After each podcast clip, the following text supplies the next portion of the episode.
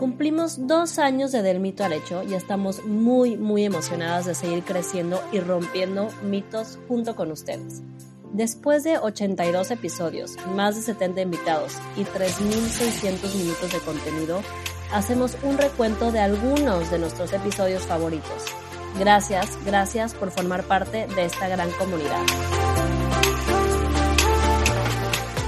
Poner el mito sobre la mesa y descubrir las distintas caras de la moneda hasta llegar al hecho. Es un espacio donde dejamos en la puerta los juicios y hablamos abiertamente de temas tabú con los que crecimos social y culturalmente. Somos Natalia Ferriz y Paola Reiner. Este espacio es para ti, para nosotras, para todas las que quieran caminar juntas del mito al hecho.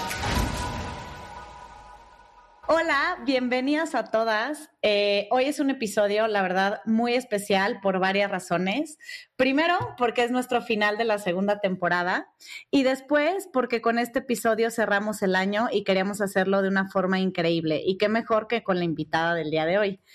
Honestamente, en mis recuerdos, cuando empezamos el proyecto Pau y yo, fue las primeras personas que contacté y en ese momento pues no pudimos cuadrar agendas. A ella la conocí hace como cinco años y les puedo decir que es tal cual una radiografía. Es neta, es inteligente, es demasiado atinada y coherente tanto con sus palabras como en sus acciones, que eso pues se da muy poco en el día a día, ¿no? Acaba de presentar su libro, Perfectamente Imperfecta, que es la lectura de la burbuja que se rompe cuando asumimos, uno, por un lado, que la perfección no existe, y dos, que cuando reconocemos que somos seres imperfectos, nos lleva a un lugar no solo mucho más sano emocional y físicamente, sino también es una forma de potencializar las propias creencias sobre la vida, lo que nos rodea y lo que esperamos de nosotros mismos. Bienvenida a Del Mito al Hecho, Kalinda Cano. ¡Eh! oye, te voy a contratar para hacerme introducciones cuando llegue a fiestas, a eventos, cuando alguien me vaya a presentar amigos, lo haces increíble yo lo hago bien mal. O sea, la gente como que, hola, preséntate. Y yo, eh, pues me llamo Kalinda. ¿Y qué haces? Em, eh, así como que siempre me coge. Gracias. Eh, gracias, Nat, por esa presentación. Hola, Pao. Qué gusto que me hayan invitado. Hola, hola. Este, y con mucha emoción de nuestro cotorreo del día de hoy. Nuestro cotorreo, exactamente. La verdad, Cali, eh, para muchos de los que te conocen, que son ya bastantes, ¿no? Y para, para otros que tal vez no, eh, amo, es, o sea, yo personalmente amo la personalidad de Kalinda porque, por un lado, aparente ser como esta mujer como media ruda, ¿no? Solo como en el look, pero por otro lado es como una esfera de cristal mega frágil, ¿no? Eres mucho más introvertida a veces de lo que la gente cree, ¿no? Y la parte de abrir tu autenticidad siento que te empezó a acercar mucho más a la gente, ¿no? Tanto en tus redes sociales, este, bueno, en tu día a día, en tus diferentes plataformas y creo que es algo que has empezado a descubrir, pues yo sin temor a equivocarme, supondría que de unos tres años para acá, ¿no? Pero realmente para escribir un libro, ¿no? Y abrirte la manera en que lo hiciste con perfectamente imperfecta, ¿cuándo te diste cuenta que era importante, sobre todo para ti, abrirte de esa manera y mostrar esa vulnerabilidad que pues también causa, por otro lado, muchísima empatía? Pues bueno, en mi caso no fue una decisión consciente, el, el voy, a, voy a compartirme, voy a escribir un libro, sino que como platico en el libro, tuve un punto de ruptura, tenía esta vida en la Ciudad de México donde las conocía las dos, ¿no? En esta vida muy ajetreada, muy eh, aparentemente pública. Y, de repente ya no me funcionó, o sea, no, llevaba De hecho, yo te vi poquitito antes de que te fueras, Cali. Te vi muy poquito antes en tu casa con Vivi así, poquitito antes de que cambiaras toda tu vida. Sí, porque ya no me estaba gustando, como que era como primero una sospecha así de, ah, no me está encantando estar así tan ocupada y la vida de mamá en la ciudad y como el influencerismo y creo que no es lo mío y tal, hasta que de repente tuve esta ruptura donde dije, ya nos vamos, pero ya, ¿no? Y, y nos fuimos. No compartí nada un tiempo porque pues no me sentí con ganas y porque no sentí como que era compartible, o sea, no era como como el no sé, no, no era para nadie más, era un proceso íntimo. Y de repente cuando empecé a compartir cosas en redes, fue muy curioso porque fue la gente la que me dijo, oye, estás compartiendo otras cosas, como que yo pensé que yo me estaba siguiendo de largo, ¿no? O sea, yo pensé como, ah, me fui de redes, ya regresé, hablemos de lo mismo, pero no estamos hablando de lo mismo porque yo estaba pasando por un proceso personal tan grande que, que se me estaba escapando el, por los cracks, la verdad, ¿sabes? Se me estaba escapando y entonces la gente lo, lo interpretó, lo empezó a ver muy distinto, empezó a causar esta cercanía, esta empatía, em, en donde también el estar fuera de la Ciudad de México y mucho más en una burbuja, mucho más encerrada en mi proceso personal, me hizo sentirme como no tan expuesta, no sé cómo decirlo, porque nunca me encontraba nadie. Entonces yo publicaba estas cosas para mucha gente, pues yo nunca veía a esa gente. Entonces, pues yo nunca sentía como que nadie me estaba leyendo, nadie me estaba viendo. Para mí, o sea, son como corazoncitos en un, ¿sabes? O sea, pero no sentía yo como este como otra realidad. Sí, era otra realidad, como que yo digo que aquí estamos como en Narnia, ¿sabes? Estamos completamente en una burbuja de otra cosa. Eh, y de repente, pues eso se convirtió ya en mi comunicación y en lo que yo quería compartir y mostrar de mi vida, lo cual luego se convirtió en un libro, ¿no? se acercaron de la editorial, eh, una de las editoras me seguía en redes sociales y me dijo, oye, a mí me gustaría que escribieras un libro sobre esto, ¿no? O sea, como juntar toda esta información. Y entonces, pues le entré y terminé escribiendo un libro y sigo sintiendo que es una burbuja y sigo sin creérmela mucho porque estoy aquí y entonces como que no lo siento. Oye, Cali, y ahorita que decías eso, cuando se te acercaron como a decirte, a ver, órale, o sea, como que esto que estás compartiendo hay que ponerlo en palabras, hay que ponerlo en páginas, hay que ponerlo, o sea, como que digo, una cosa es publicar en redes sociales y decir, ah, bueno, un caption, o sea, pongo algo pequeño, o como te, vas, como te van haciendo como en tu cotidianidad. Y otra cosa dices, madres, escribir un libro ya es, o sea, algo que a lo mejor va a necesitar como mucho más, uno, atención mía, concentración mía, este, a lo mejor estas tres palabras que antes podía poner nada más como en un caption que se entendía perfecto, lo voy a tener que profundizar, a lo mejor también voy a tener que encontrarme conmigo misma a cosas que me incomodan y, profundizar hacia allá. Y esta parte de a veces es decir, como, a ver, yo nunca, este, o sea, no soy escritora, no soy así como que e, este miedito que tenemos todas siempre a lanzarnos algo nuevo y decir de que, ¿cómo le voy a hacer? ¿Qué, necesito? ¿Tendré los skills necesarios para hacerlo? O sea, como que entre miedo, o sea, ¿cómo dijiste, órale, sí, me aviento este clavado y, escribo un libro? Pues mira, la verdad, yo el, el tema de escribir es, una práctica que yo tengo diaria, ¿no? Aquí en mi casa eh, soy la, la, loca de los cuadernos, ¿no? Porque, o sea, no hay nada que me apasione más que los cuadernos a mí. Entonces está como mi diario de sueños, pero luego están mis morning pages, ¿no? Que es completamente otro cuaderno, y luego está mi cuaderno de mis lecturas de tarot, y está mi cuaderno sobre mis estados emocionales. Entonces, como que yo llevo desde muy chiquita teniendo esta práctica como de liberación a través de la escritura, ¿no? Em, entonces, esa parte no me fue tan ajena como el siéntate y escribe. Me, me emocionó muchísimo tener el espacio, porque justo como tú dices, luego en Instagram es de que el caption, y a veces a mí me limita muchísimo. Quisiera yo como expandir esa información, pero siento que no es el formato correcto y que la gente como que eh, a veces no tienen la paciencia, ¿no? O sea, las redes sociales es mucho más rápido, inmediato, ¿no? Entonces como que tienes que tener la atención muy rápido.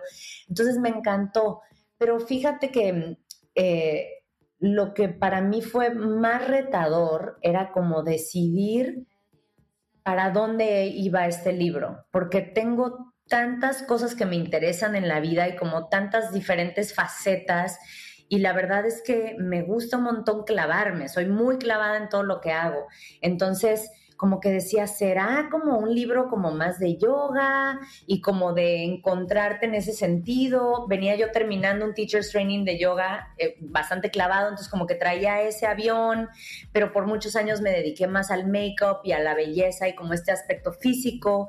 Y sí creo hasta la fecha que el bienestar eh, emocional muchas veces tiene que ver con nuestro aspecto físico, ¿no? La manera en la que te percibes, o sea, por eso todos estos cotorreos de que eh, durante la pandemia como que te daba depre, que estabas en pijamas todo el día. Pues sí, sí te da depre porque como que no te motiva. Entonces como que había esta otra parte más superficial, entonces decía, pues me puedo ir por ahí, o me puedo ir por el tema de la maternidad, que es gigante, ¿no? Entonces para mí o para mucho lo que te buscan de pareja específicamente, ¿no? Porque te ven a ti y a Vivi. Sí, y, fíjate que entonces como que no sabía de dónde agarrar.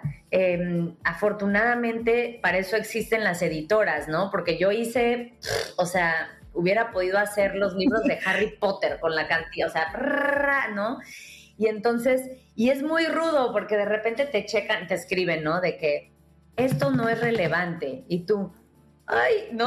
Y, pues es su chamba, ¿no? O sea, es su chamba y tú te echaste, bueno, yo me eché seis horas escribiendo algo complejísimo sobre, no sé, el abandono de mi papá y resulta que no era relevante al tema.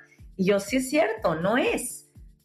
Entonces, eh, fue muy interesante porque, como tú dices, Paola, o sea, aprendí un montón sobre mí, Em, en, creo que siempre que, como que puntualizas algo, aprendes, ¿no? O sea, dicen mucho que si puedes escribir bien el problema, la mitad ya está resuelto, ¿no? Entonces, en, temas propios, también creo que así fue, como que en darle forma, aprendí un montón sobre mí, me clavé un montón en la parte como de aprender también de cada tema para que no solo fuera mi visión. O sea, leía un montón de artículos y, ok, el estrés, cómo funciona, cómo no funciona, que si el sistema nervioso, o sea, quería que, que no fuera un choro, ¿no? O sea, quería que si alguien se topara el libro también pudieran aprender datos de verdad, como científicos, de gente que estudia las cosas y no nada más de mi percepción del mundo. Entonces, eh, pues es una combinación de, de de un montón de cosas que soy,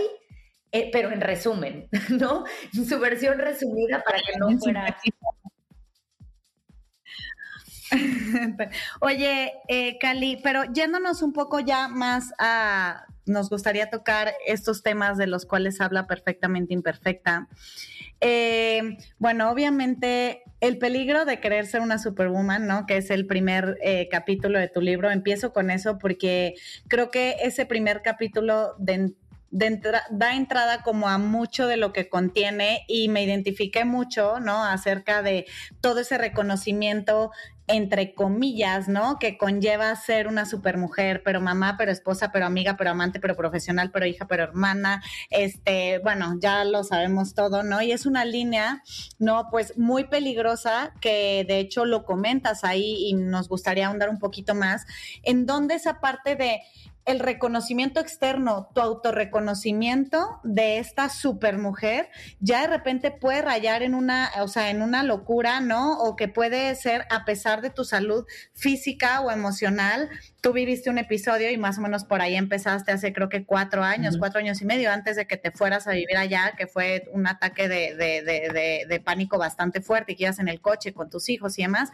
Pero para mí, sobre todo, es cómo empezar a diferenciar entre esa parte de, que, tenemos información de, ser esta superwoman, etcétera, a, ya la línea en la que ya, pues, ya se te pegó el cable antes de que se te pegue el cable o estás a un minuto de que se te pegue el cable. Yo creo que la primera es conocernos un poquito mejor, porque todas también tenemos como diferente nivel de aguante, por así decirlo, y todas tenemos como Em, incluso diferentes niveles de energía y de productividad, ¿no? Eh, porque hay personas que neta, o sea, yo soy de estas personas que sí puedo hacer un montón de cosas en el día, o sea, sí puedo, tengo la pila, ¿no? O sea, tengo, o sea, como que la personalidad de un, este, de un golden retriever cachorro, ¿sabes? De que, como que, ¿y ahora qué? Y vamos a pasear, y, y tengo que hacer telas, y luego tengo que entrenar, y luego tengo que hacer de comer, y como que a mí eso me nutre un montón, o sea, yo sí necesito eso,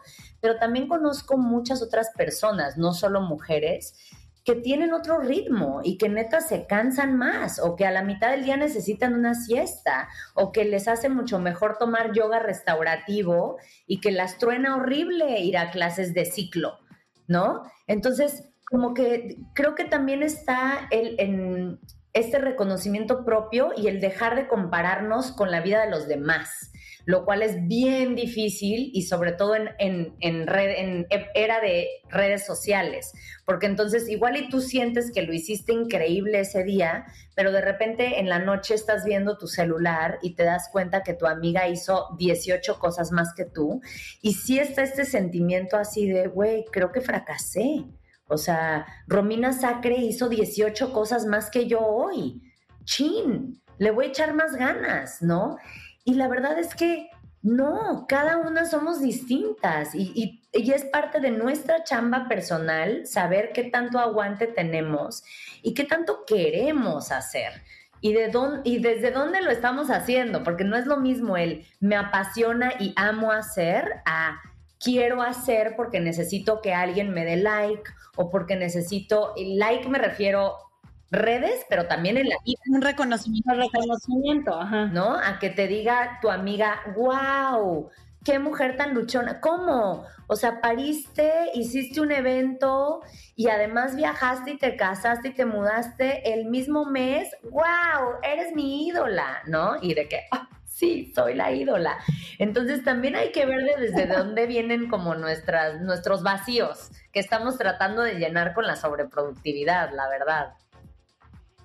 Y es que ahora también, o sea, lo, hemos platicado varias veces Nati y yo, o sea, cómo ahora está como glorificado el tema de estar en friega, ¿no? O sea, literal. lo hablas en el libro este, también. Sí, justo en el libro también lo hablas de que siempre te contestan de que estoy en chinga, o sea, de que, y eso es como, ah, súper bien, vas increíble, o sea, es eso, o sea, cuando contestas al final de que cómo estuvo tu semana. No, estuvo, o sea, no tuve ni un segundo ni para hacer pipí, o sea, no tuve ni un segundo ni para echarme a ver nada, o sea, y es como esta parte de, uno, como lo dices, así, ahora que estamos en redes y que todo el mundo está viendo lo que estás haciendo todo el tiempo, como esta parte de estar haciendo lo que tengo que estar haciendo, me está faltando o que estamos en nuestros mejores años, entonces es como que ahorita es cuando tienes que fregar, fregar, fregar, fregar, porque luego ya nadie, o sea, ya, sabes, ya no vas a estar de que en tus años de productividad también creo que, que es justamente como esta edad que te queremos hacerlo todo y romperla, que si no la rompes ahorita ya valiste madres.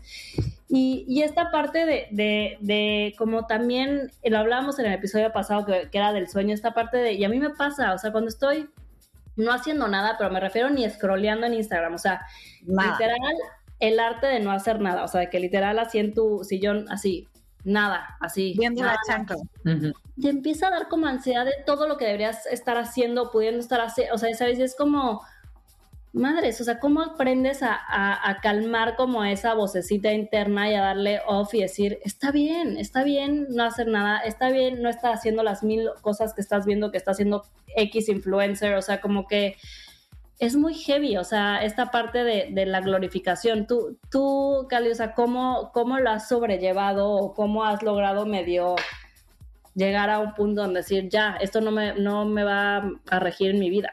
Pues la verdad ha sido mi reto más grande, ¿eh? esa, esa parte en particular. Y de todo lo que cuento en el libro, es con lo que más batallo, ¿no? Porque, porque en el libro hablo de un montón de temas. Entonces, eh, yo también como que paso por ahí y hay desde el estrés y el estrés bueno y el estrés malo y darte cuenta y da, y como que yo digo, check, ya, el estrés, ok, ya, ya entendí, ¿no? Este, este estrés emocionante que, que hace que sí avances y que sí logres cosas y luego está el estrés que te consume, que te mata, que te empieza a dar gastritis, colitis y toda la citis y te la pasas fatal, ¿no?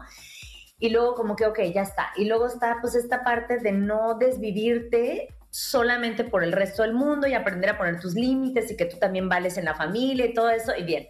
Pero cuando llego justo a esta parte que tú mencionas, como al, al aprender a estar y al no glorificar estar siempre en chinga, ahí yo también me trabo constantemente porque creo que entre las redes sociales, la vida, porque también la vida luego no te deja y sobre todo si eres mamá o tienes una empresa o no, es, es, muy difícil. O sea, vi el otro día un meme que decía cuando los teléfonos tenían cable, o sea, el cablecito que estaba pegado a la pared, los humanos eran libres, ¿no?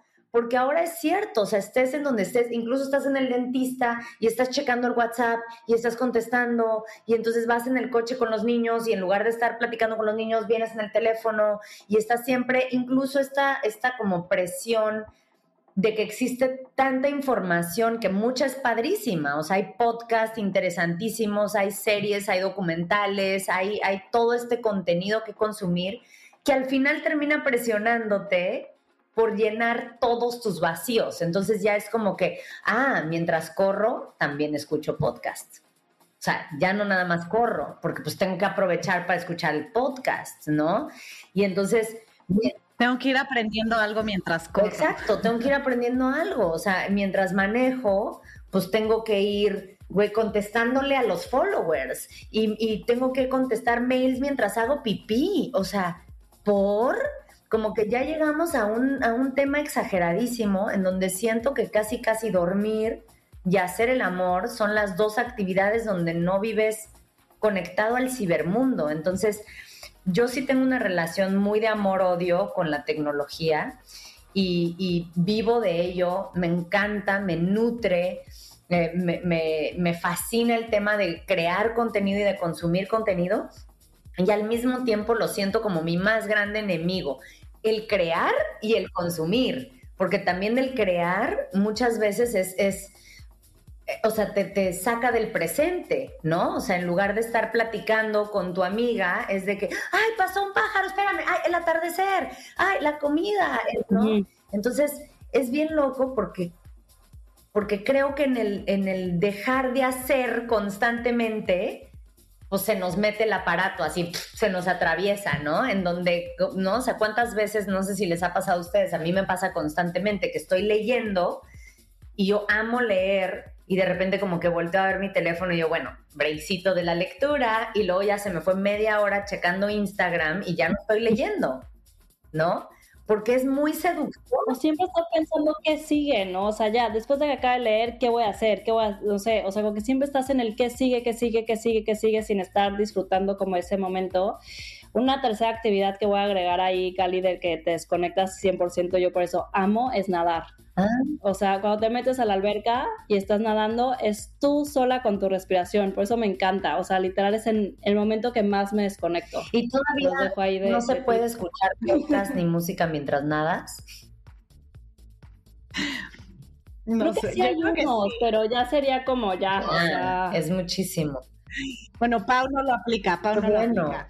Pero, oye, Cali, eh, digo, en muchas partes del libro también, y para muchas de las que nos escuchan, obviamente es chistoso, ¿no? Porque justo cuando nos comparamos, ¿no? Que si Romina hizo 10.849 cosas y luego la ves al final del día, pero tiene la piel perfecta, pero se ve guapísima y tú ya estás tirada a la chingada, ¿no? Y dices, güey, no, esta cara no, no, no, no, no, no es, no, no es justo, ¿no? Pero eh, en esa misma comparación, me ha pasado, o sea, o sea y, seguramente te han dicho a ti, como de, güey, tienes eh, el matrimonio perfecto, los hijos perfectos, la vida perfecta, o sea, ahora ya vives en la playa, este, la cara perfecta, el cuerpo perfecto, tú eres perfecta, ¿no? O sea, por eso es chistoso que obviamente en este, en este, en el doble narrativa, pues sacar y decir perfectamente imperfecta, porque claramente pues no es así o lo que la gente alcanza a percibir, no solo en redes, sino a veces en, en, en, persona y demás. Pero cómo realmente abrazar la imperfección. Bueno, mira, primero quiero hacer dos paréntesis. Si era la vida perfecta en la playa hasta que empezaron a construir el tren Maya y ya no. Y ahora nuestra vida es un infierno en donde llegar de un lado del pueblo al otro es de hora y media. Entonces ya no es perfecta, pero sí era, sí era, eso sí era perfecto. Ahora ya no, ahora ya es un infierno. Queridas eh, podcast escuchas em, de las chicas, por favor no se vengan a vivir a playa. es una mentira, ¿no? un chorro de gente me escribe de que me voy a ir a vivir allá y yo, please, no, no vengas, está, es que no, no vengas, está saturado, hay un tren a la mitad, no, no lo es. Pero bueno, en fin. Este, fíjate que para mí el título me, me, me era muy importante, se me hacía muy simpático este tema del perfectamente imperfecta, porque me di cuenta en algún momento, y muy claramente que yo era parte del problema de lo mismo que me estaba molestando, ¿no?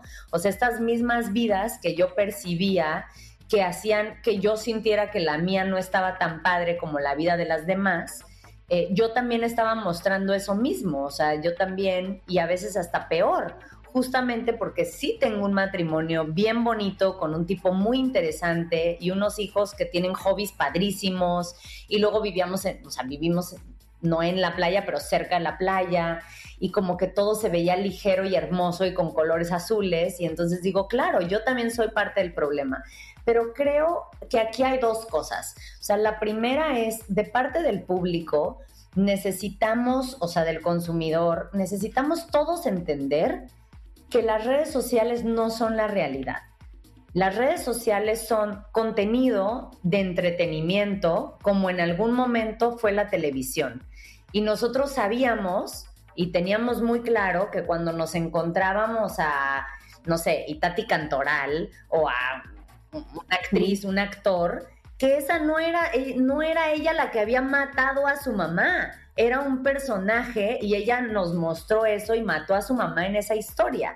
Y creo que ahora las redes sociales como que tomaron ese lugar del entretenimiento principal, pero como que no tienen ese disclaimer y como empezaron siendo la vida real, muchas personas y como que en el inconsciente colectivo seguimos pensando en algún nivel con, con todo y que sabemos que existen las influencers y ta, ta, ta, seguimos pensando que es la vida real y no nos damos cuenta que incluso nosotros mismos curamos nuestro contenido. O sea, aunque no seas influencer, estás mostrando la foto de cuando sí traías la piel guapa, o sea, bien, o el día que sí fuiste a una boda y te veías divina, porque eso es lo interesante, porque porque estás mostrando la mejor parte de ti. Y entonces, si tú estás haciendo eso, tienes que acordarte que los demás también estamos haciendo eso y que todos estamos jugando a este Black Mirror rarísimo en donde estamos mostrando nuestra buena cara. Y eso es, esa es la primera.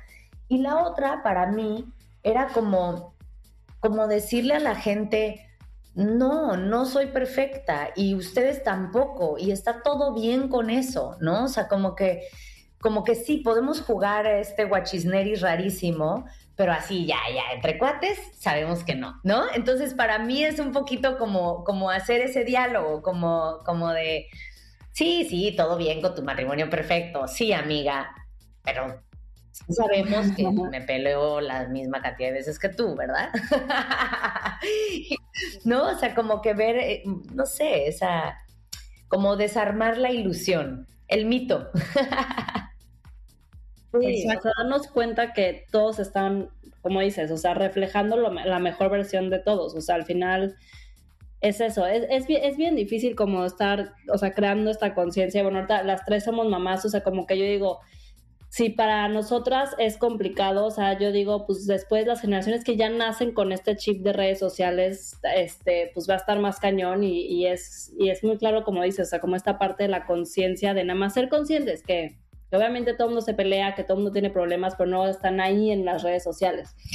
Oye, Cali, y hablando de otra cosa que hablas en tu libro, que también lo comentábamos mucho ayer, Nati y yo, es esta parte como de resiliencia, ¿no? Al final, tú lo hablas en tu libro como la parte de la educación de tu mamá y lo viviste que tu mamá es de California y como que pues esta parte que tú viviste a través de ella, este, de, de que hacían de todo como en modo supervivencia y ahora como estas nuevas generaciones, un poquito llamadas generación de cristal, que al final es, oye, si esto no te gusta, pues muévete. Si esto no, pues corre. Si esto sacó que no existe esta parte y, y se pone, o sea, como que es como dos cosas totalmente diferentes, pero no existe esta parte de sí fregarte, sí decir, güey, neta, lo que, lo que quiero me va a costar y no hay soluciones rápidas, que también ahorita hablando de redes sociales, pues todo es como muy instantáneo y estamos creyendo que hay una receta mágica perfecta para que para que todo funcione y que todo puedas tenerlo así y que no te va a costar y por eso yo también creo que hay mucho tema de frustración y crisis porque es como cuando te topas con pared y dices, güey, pues no, no, no está tan, tan, tan fácil como yo quería, o sea, ¿qué, qué, qué es lo que a ti como que te, o sea, ¿qué, cuál ha sido como tu trabajo personal para esta, para esta parte? Em, mira, para empezar, no sé ni siquiera qué opino sobre la nueva generación. Honestamente, ¿no? Porque hay una parte de mí que las admira muchísimo y que puedo identificarme mucho en sus luchas, ¿no? En donde digo, wow, sí, va, por fin vamos a pedir ambiente laboral seguro, por fin que nos paguen lo que nos tienen que pagar, o sea, de repente me acuerdo yo de, de ¿no? O sea, de seis años de chamba, de matarme por un sueldo mísero, ¿no? En donde digo, wow, sí, o sea, nuestra generación Em, aguantó muchísimo que era muy injusto.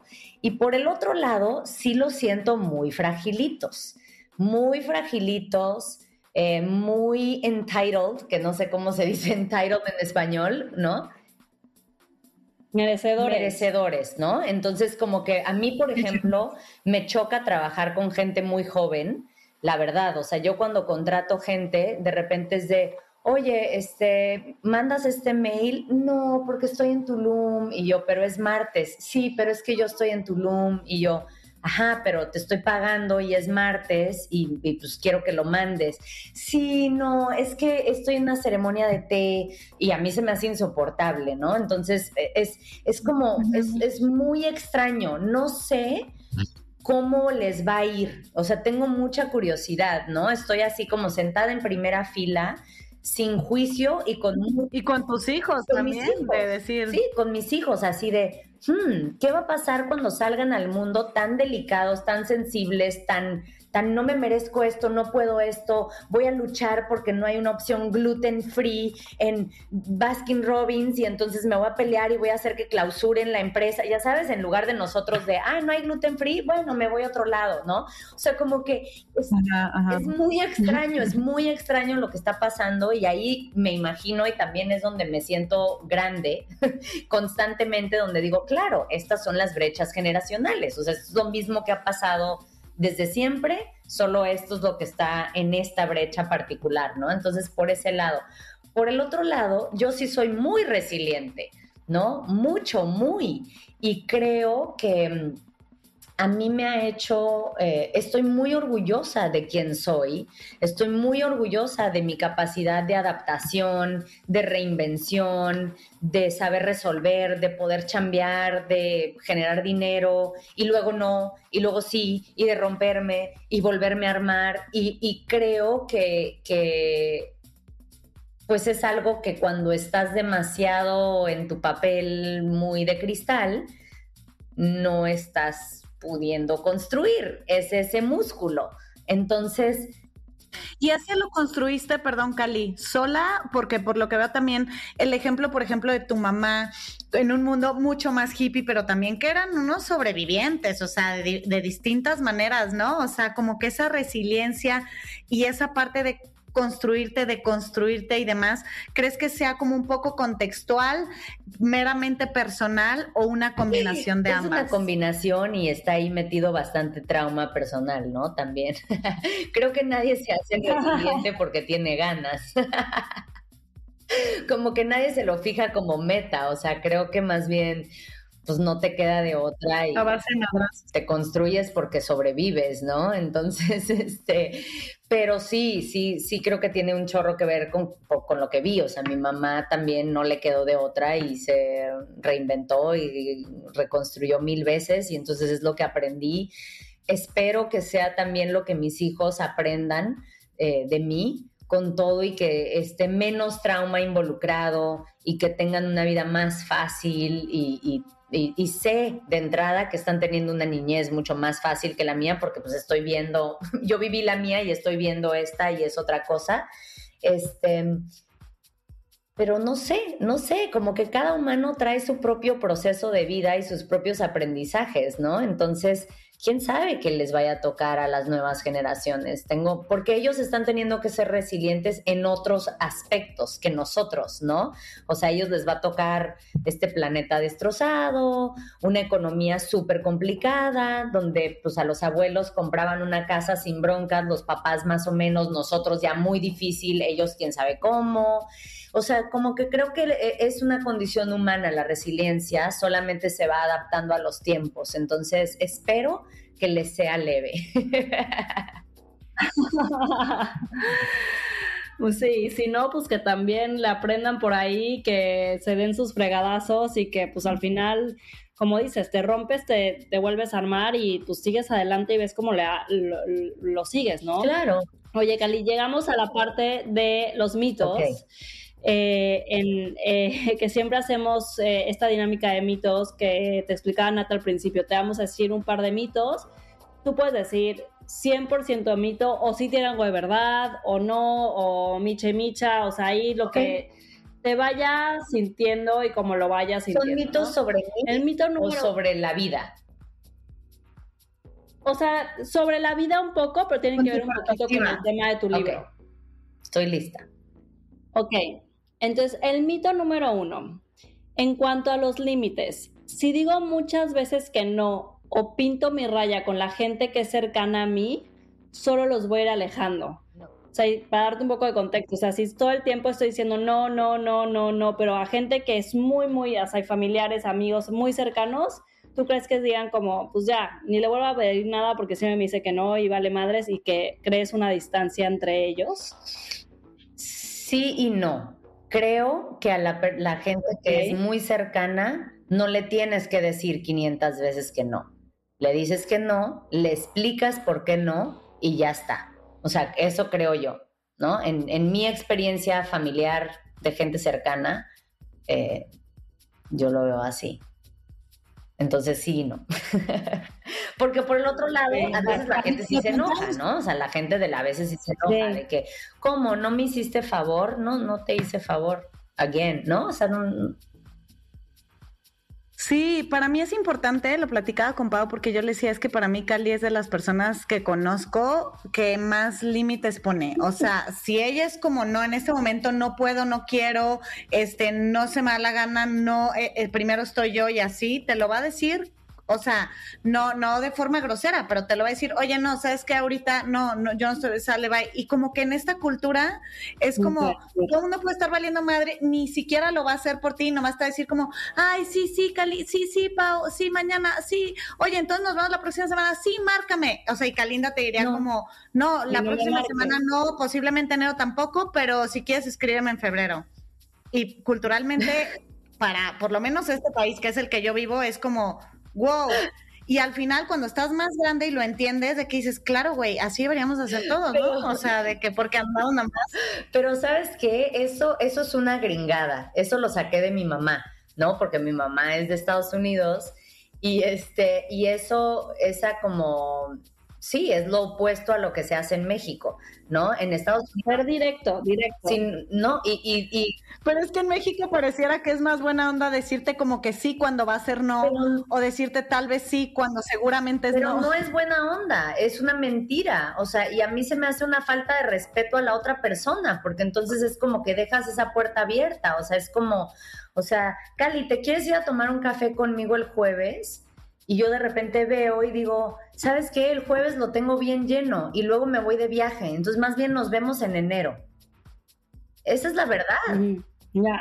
O sea, esa para mí es sí, rompiéndote la cabeza diciendo cómo voy a cancelar ese café porque estoy en friega y no puedo, o sea, justo un, amigo mío español me decía, es que en México, y, o sea, de que cuando se vino, se, se vino a vivir a México hace como cinco años, me decía de que, güey, es el en el lugar donde haces un evento en Facebook y hay todos maybe, maybe, maybe, maybe, maybe. Nadie te pone que no va a venir, güey. O sea, todo el mundo te pone maybe, maybe, maybe, maybe, maybe, maybe. ¿Por qué no me dicen si van a venir o no? O sea, si no van a venir no pasa nada, pero prefieren dejar en maybe a decirte no voy a asistir. O sea, está muy cañón. Sí, yo la verdad, yo la verdad sí soy muy de límites.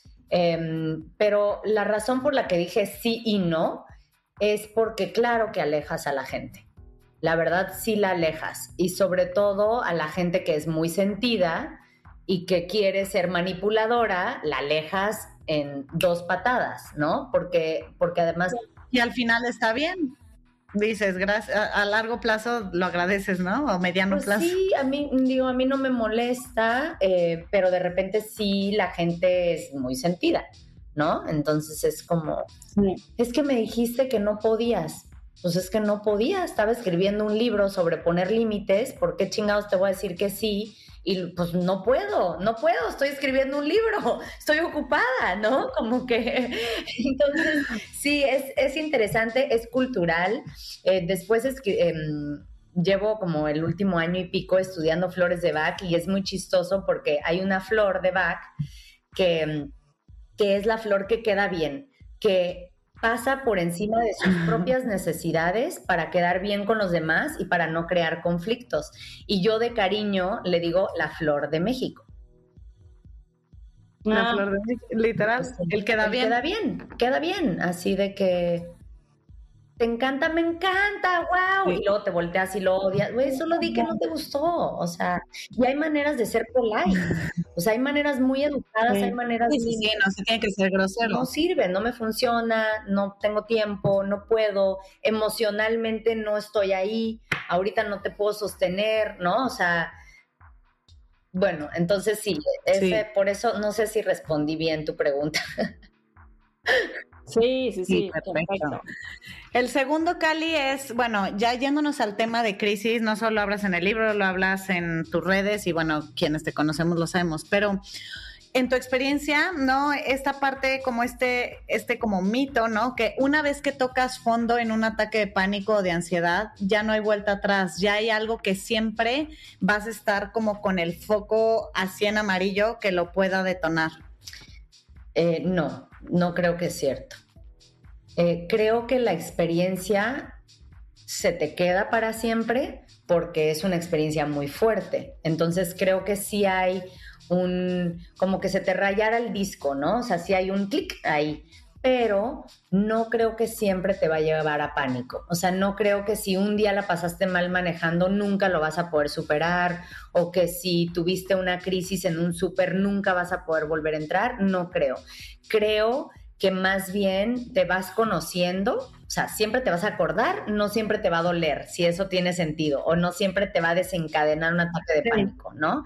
Entonces, sí te vas a acordar, pero no todos los días de tu vida, ¿sabes? Creo que lo puedes trabajar y creo que puedes incluso transformar tu relación con la ansiedad, como lo que he hecho yo, en algo súper positivo. O sea, yo, yo sí uso mi ansiedad, que sigo teniendo en muchas situaciones, pero lo uso mucho como una brújula.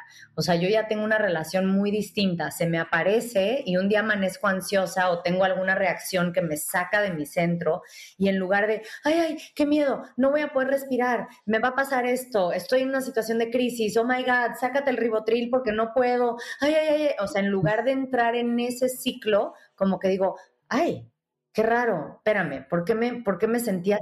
¿Qué pasó? ¿Qué pasó? No, a ver, déjame reviso.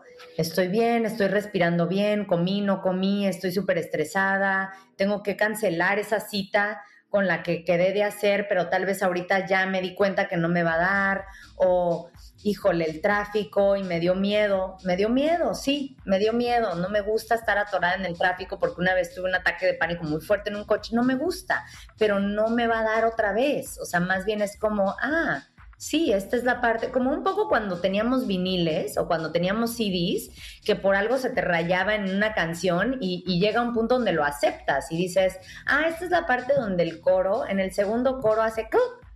y ya. Y ya, a lo que Amé. Amé esa analogía. acabo de inventar.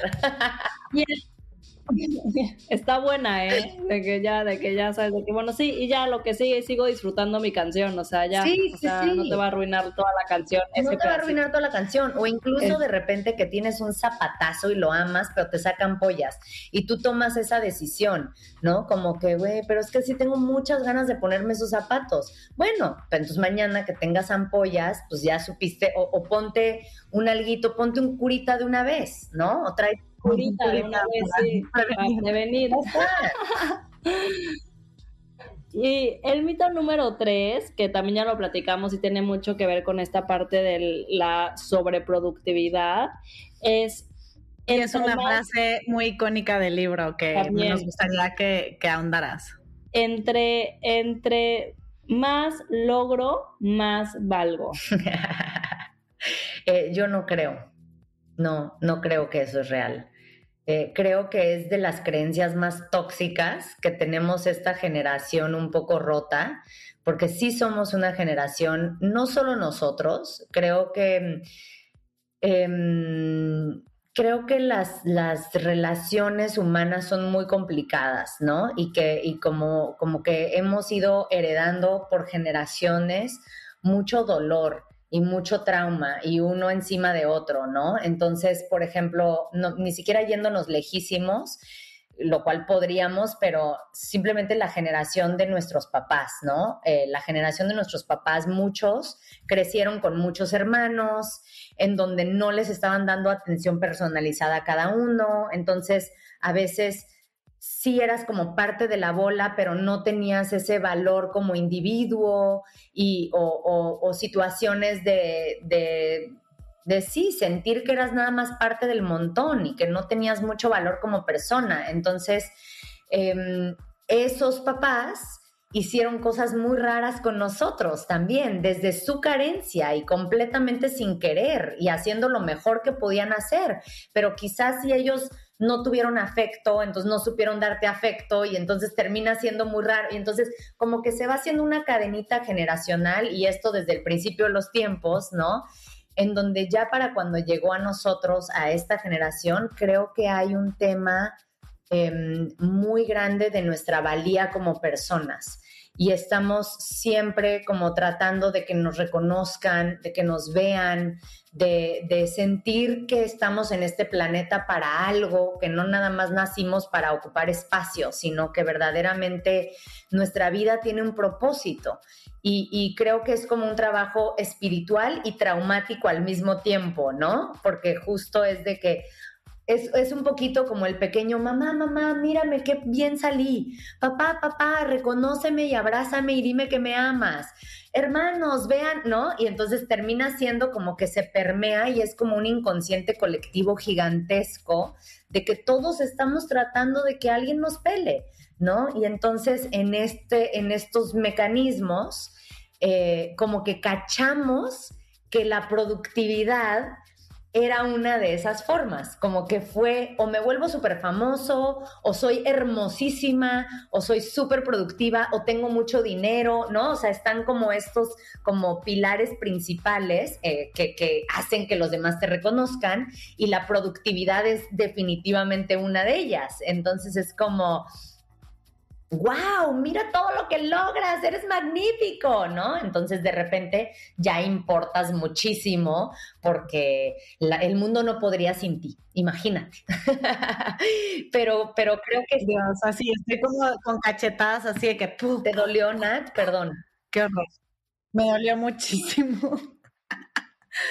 Pero bueno, es importante uno darse cuenta, trabajarlo. Este, creo que es de las cosas que más he trabajado en mi terapia últimamente, pero pues sí, o sea, cada uno sabe de qué pie cojea y qué es lo que está esperando del exterior y de uno mismo, y ese es el diálogo que tiene que cambiar. Cali, gracias. Es una delicia haberte tenido aquí. La verdad es que lo podríamos hacer de dos horas porque estábamos así de que este, gracias, para nosotros es un honor que haya sido nuestra invitada de cierre de temporada y del año. Por favor, háganse un favor o alguien más ahora que es Navidad y son épocas de regalos y regalen el libro de Calinda, perfectamente imperfecta. Cali, nosotros lo compramos en Amazon, pero ¿en dónde más lo pueden encontrar? Lo venden en, en muchos lugares, versión física o o para descargar. Librería. Yo que soy de la vieja escuela, prefiero la versión física, siempre, ¿no? Em, pero lo venden en El Péndulo, en librerías Gandhi, en Sanborns, en Liverpool. en los aeropuertos, que yo ahí siento como que ya la hiciste, ya sabes, de que cuando vi, ah, ahí en un aeropuerto, ya la hice. Aquí los libros viajan a lugares. como que hay, hay en muchos lugares. Eh, algo que quiero decir sobre el libro es que eh, que creo que encaja muy bien es que es un libro para leerse con calma.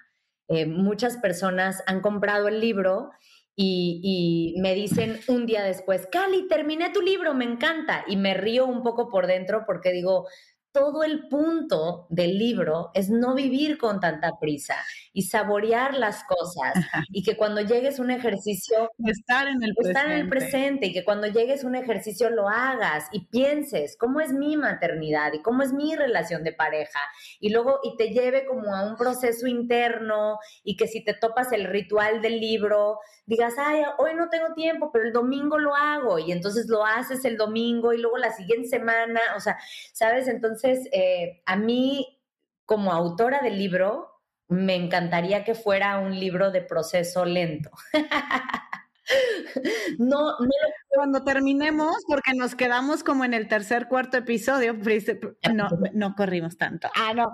Cuando terminamos vamos a hacer la segunda parte para ver cómo digerimos hasta el final del Exacto, para no glorificar estar en chinga, porque incluso eso hacemos rápido.